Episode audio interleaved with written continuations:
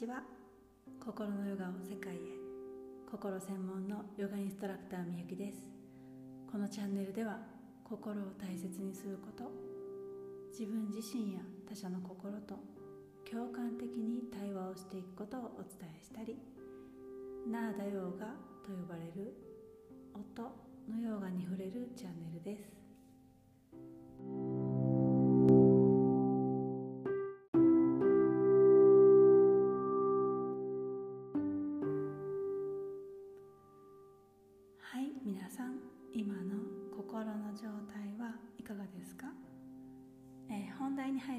一つお知らせをさせてください。半年間の心の旅クラス、秋じゅうがつに開講予定です。来月くがつから募集をします。今回からチェコからお届けになりますので、日本時間の夜となります。よかったらプロフィール欄の各 エスエヌエス をフォローしていただいてチェックしておいてください。えー、少人数制なので、もう受けたいと思ってくださっている方は、よかったらインスタグラムなどの ディーエム などからご連絡をください。はい、では今日のテーマに入っていきましょう。今日のテーマは、感謝はすべきなの？です、えー、皆さんもたくさんいろんなことに普段感謝していると思うんですね。あー、食べるものがあってありがたいなとか、この暑い夏にクーラーがあってありがたいなとか、物に対しても、えー、感謝ですし、えー、誰か周りの人たちに対しても、友達が辛い時に助けてくれてありがたいとか、えー、大変な時に支え合える仲間がいてありがたいとか、めちゃくちゃ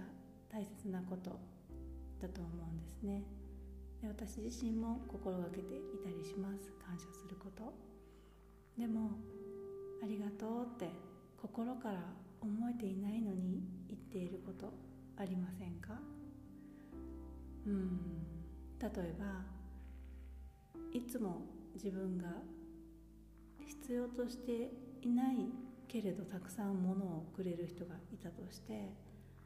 ー、心ではえー、もうまたいらないんだけどって思っていても、わあ、ありがとうって言っているとか、心で思っていることと言葉が一致していない、えー、これって自分自身にも相手の人に対しても、実は小さな小さな嘘をついている状態だと思うんですね。心から感謝できていないけれど、頭で感謝すべきとか、感謝しておかないといけないとか考えて、頭からありがとうって言っていたり、でこれいいとか悪いとかっていう話ではなくて、関係性を保つ上で必要なことだってあると思うんですね。でただ、これは必要ないよって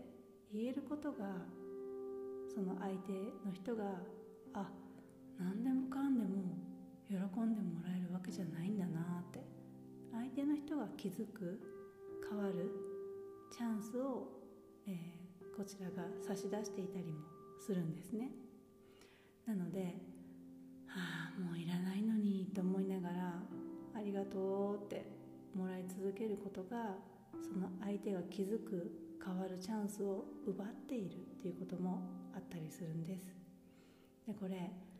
えー、この間ね、田舎に帰っていて、田舎のコミュニティを見ていて、こういうことが多々起こっているなって感じたんです。で田舎ってこう、みんなでそれぞれの家庭でお野菜とかを育てていたりして、結構余ってるんです。もう都会の人たちからすれば羨ましい限りなんですが、結構余っていて、もうおじいちゃんおばあちゃんしかいない町ですし、おじいちゃんおばあちゃんたちがたくさん野菜をもらっても困るんですよね。でもみんな余ってるから持ってきてくれるし、えー、また持ってくる時にコンビニで買ったスイーツとかも一緒に持ってきてくれたりとか。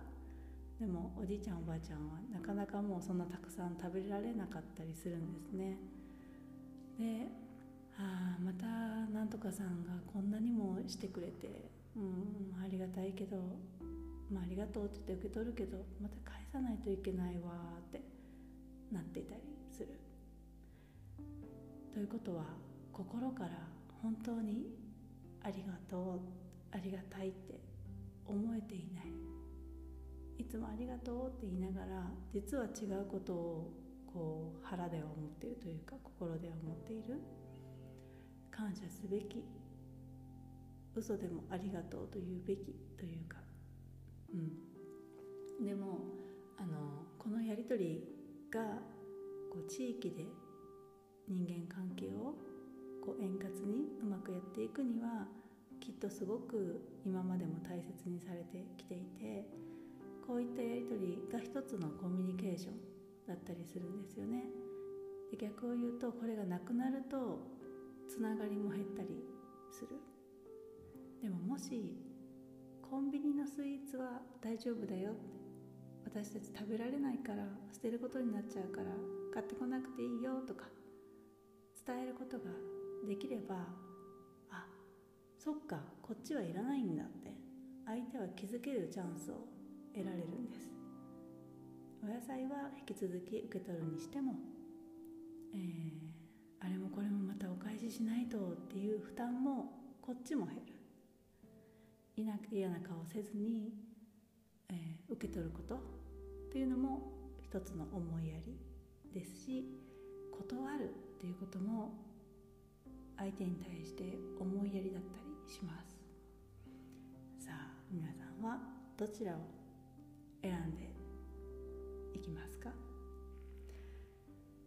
そんな私自身は、昔は全部前者、嫌な顔せずに受け取る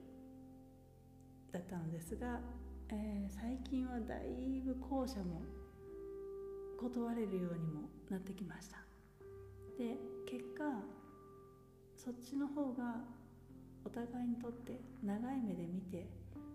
こう健全なというか健康な関係性を築けたりするなって体験しています。はい、ということで今日は、感謝はすべきなのというテーマでお届けしました。皆さんも普段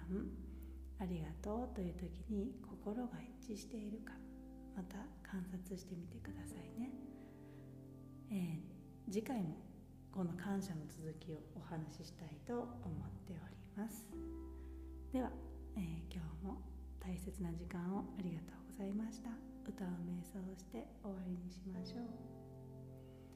皆さんもよかったら覚えて、繰り返し繰り返し口ずさんでみてくださいね。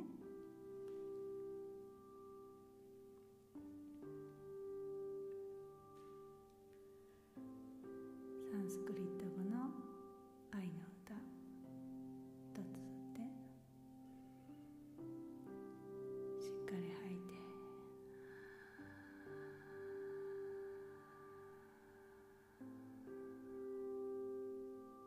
次です。